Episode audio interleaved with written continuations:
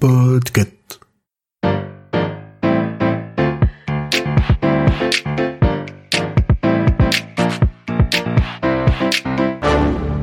Bonjour, vous avez choisi la réponse D. Mais d'abord, écoutez la question. Aujourd'hui, sur la thématique science et techno, la question est quelle fut la chirurgie la plus mortelle de l'histoire? Euh, des chirurgies qui ont mal tourné, j'en ai plein en tête. En plus, j'ai suivi Urgence et Grey's Anatomy, alors je sais comment ça peut finir. En tout cas, je sens que cette réponse ne sera pas tout public, et qu'il vaudrait mieux que les personnes sensibles à l'évocation de sang, de mort et de ce genre de choses reviennent pour l'épisode de demain. Pour celles et ceux qui sont encore là, cela ne vous donne pas beaucoup d'indices. En général, c'est surtout la personne sur la table d'opération qui risque d'avoir des ennuis.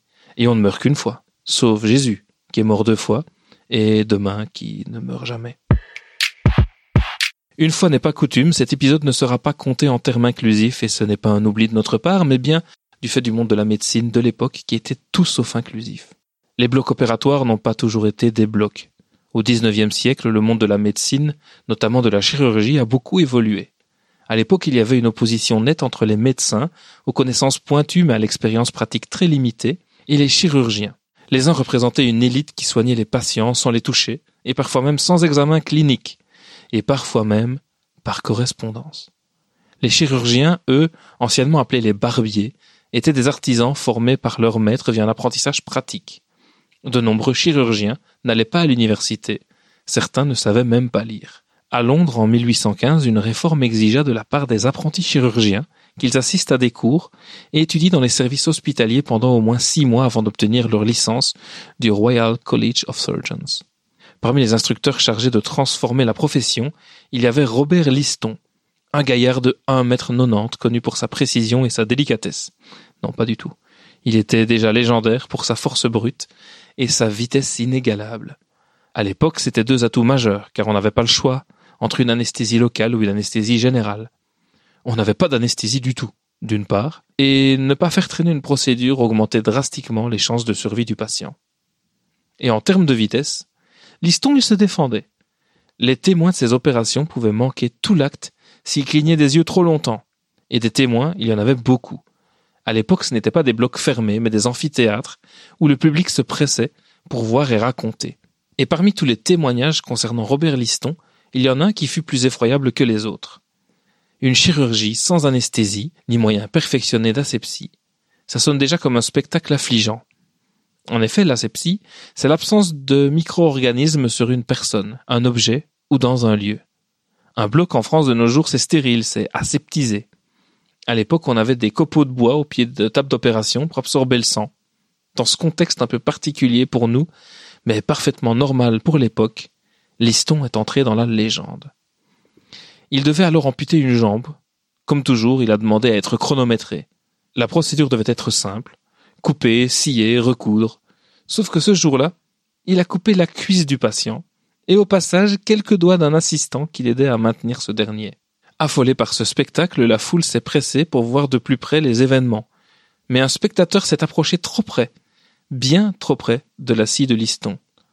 Le pauvre curieux en est littéralement mort de peur avant d'avoir pu réaliser que la lame n'avait en fait tranché qu'un morceau de son manteau et que lui-même était intact. Si on fait les comptes à ce stade de l'histoire, ça fait déjà un spectateur mort sous le choc, et puis quelques jours plus tard, le patient amputé et l'assistant de Robert Liston sont eux aussi décédés des suites de gangrène. Ce qui fait de ce fiasco la seule chirurgie répertoriée avec un taux de mortalité de 300%. Il était chronométré, mais les versions de l'histoire divergent. Il aurait mis 30 secondes à 2 minutes 30 selon les sources pour arriver à ce résultat. Et pourtant, ce n'est pas seulement cela qui a fait entrer Robert Liston dans la légende.